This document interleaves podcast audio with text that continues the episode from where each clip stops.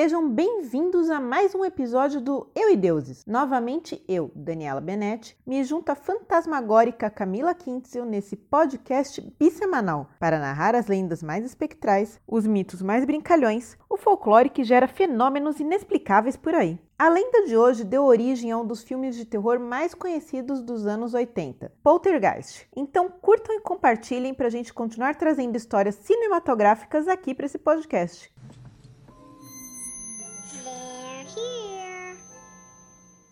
Poltergeist, do alemão polter, fazer barulho, e geist, fantasma, é um tipo de evento paranormal que se manifesta em um ambiente na forma de ocorrências físicas, que vão de inexplicáveis deslocamentos ou desaparecimento de objetos, ruídos estranhos, chuvas de pedra, luzes, fogo espontâneo sem causa aparente, anormalidades elétricas, portas que se abrem e fecham sozinhas e outras ocorrências sem uma razão aparente. Pode inclusive envolver ataques físicos com testemunhas do fenômeno. Embora alguns pesquisadores associem relatos da antiguidade com o fenômeno, ele se tornou relatado com frequência a partir do século XVII e aparece em diferentes países, mas normalmente centrado na Europa e locais pós-colonização. Muita gente associa poltergeist automaticamente com fantasmas ou espíritos, acreditando que as manifestações são obras de um desencarnado furioso com o mundo dos vivos ou que busca vingança por alguma razão. Para outros, é na verdade um demônio ou uma criatura sobrenatural, como um duende ou qualquer ser incorpóreo que deseja atormentar e até expulsar humanos de um determinado local.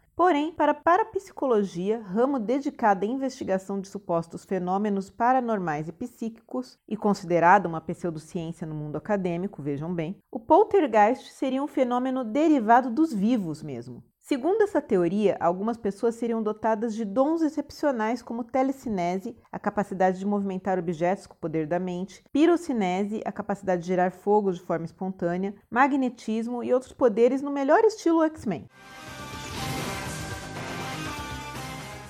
Conjunto dessas manifestações é denominado por eles de psicocinesia recorrente espontânea. Para essa vertente, algumas situações de grande estresse emocional poderiam detonar surtos inconscientes desses poderes no melhor estilo Carrie a Estranha. Aliás, os parapsicólogos dizem que normalmente o fenômeno está centrado em uma criança perto da puberdade, frequentemente do sexo feminino. Mas por quê? Teoricamente, pelas mudanças hormonais extremas que essas meninas passam na adolescência, o que gastaria muita energia emocional e facilitaria os fenômenos psíquicos reprimidos ou extrasensoriais. Assim, as adolescentes estariam lançando inconscientemente rajadas de energia telecinética no ambiente, liberando suas frustrações, medos e anseios contidos. Jogando essa sobrecarga contida né, no ambiente, libertaria o que os parapsicólogos chamam de agente, uma espécie de fonte de alimentação energética para um fenômeno poltergeist. Aqui também começam as características que diferenciam o poltergeist do fenômeno de assombração. Enquanto a assombração pode ter perturbações semelhantes, os parapsicólogos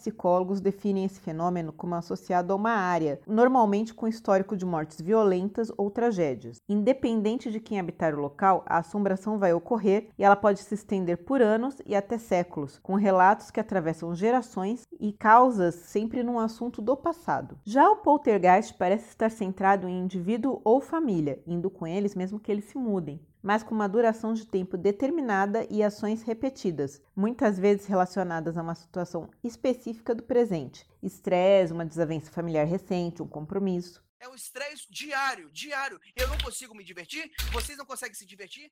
Para os parapsicólogos, ninguém pode ver um poltergeist, já que é uma manifestação de energia e não um fantasma ele seria uma manifestação da pessoa com poderes, sem forma física ou aparência. Eles baseiam isso no fato de que, embora a atividade seja intensa, nos casos relatados a entidade nunca é vista, o que é também diferente de uma assombração, onde normalmente se vêem vultos, se escutam vozes. Já para os que acreditam que o poltergeist é um espírito, eles associam a manifestação a uma pessoa que é perseguida ou manipulada pela entidade, e essa pessoa é um médium que, mesmo sem saber das suas habilidades, atrai esses espíritos. Alguns casos de poltergeist ficaram bem famosos e até viraram filmes. O mais emblemático deles, Poltergeist o Fenômeno, de 1982, foi inspirado por um caso real, o caso da Casa Herman, que aconteceu em 1958, mas é bem mais leve do que mostra no filme, tá, gente? Tudo começou quando James, o pai, chegou um dia do trabalho e encontrou a esposa Lucille e os filhos adolescentes Jimmy e Lucy assustados com estranhos barulhos na casa.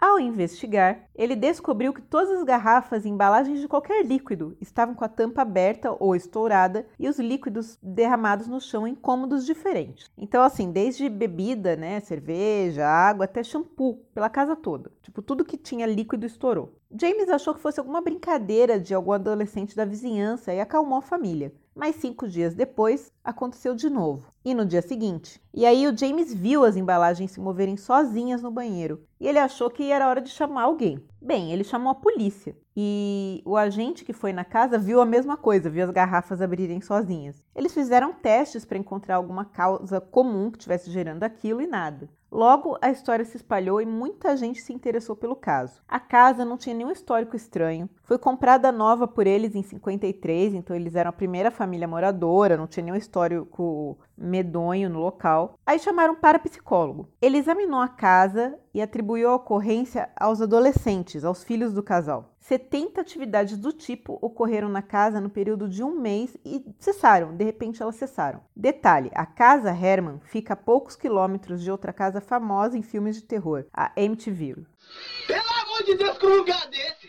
Mas o caso de poltergeist mais famoso é com certeza o caso do fantasma de Enfield, o fenômeno paranormal mais bem documentado do Reino Unido, que ocorreu entre 77 e 79. O local, ao norte de Londres, foi palco por 18 meses de manifestações paranormais inexplicáveis, envolvendo Peg Hugson, seus quatro filhos e mais 30 testemunhas, entre vizinhos, detetives de fenômenos paranormais e jornalistas. Todos eles viram e ouviram, dentro da casa da família, incidentes em que havia móveis se movendo e objetos voando sem razão aparente, ruídos estranhos e até levitação. A coisa chegou no ponto que atraiu o famoso casal americano Ed e Lorraine Warren, investigadores de fenômenos paranormais retratados na série de filmes A Invocação do Mal. Tudo começou com uma penteadeira no quarto das meninas. A mãe entrou e viu o móvel se movendo sozinho. Ela empurrou para a posição inicial e o móvel andou de novo, seguido por barulhos de batida na porta da frente. Eu não sei vocês, mas aí eu já tinha feito minhas malas e levado as crianças. Mas esse povo é corajoso ou sem noção, então o que, que a Peg fez? Chamou a polícia. Eu não sei para que, que esse povo chama polícia em momentos de atividade paranormal. Mas a policial Caroline Happs foi atender e chegando viu uma cadeira deslizar e levitar pelo quarto.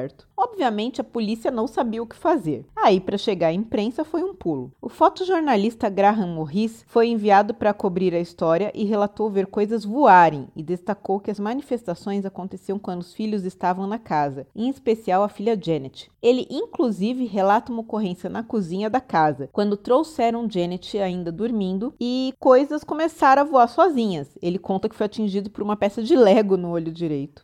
Quando as coisas têm que acontecer, elas simplesmente acontecem.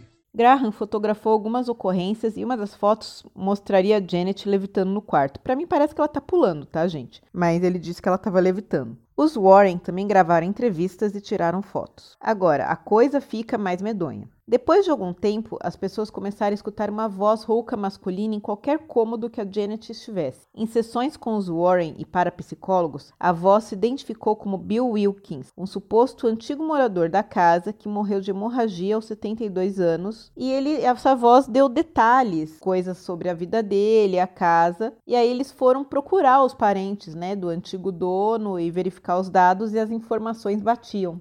Algumas pessoas acham que a família estava usando truques para chamar atenção e conseguir fama e dinheiro, porque era uma mãe solteira com quatro filhos, né? Não era uma vida fácil. E alguns ilusionistas atestavam que as filhas Margaret, de 13 anos, e Janet, de 11, estavam usando truques para impressionar os repórteres. Janet teria a capacidade de fazer ventriloquismo e as duas teriam gostado da atenção da imprensa, criando situações para mantê-los lá. Esses fatos inspiraram o filme Invocação do Mal 2, para quem tiver curiosidade. Só a parte da freira, tá, gente? Que não, não tem nada a ver. Ai, misericórdia!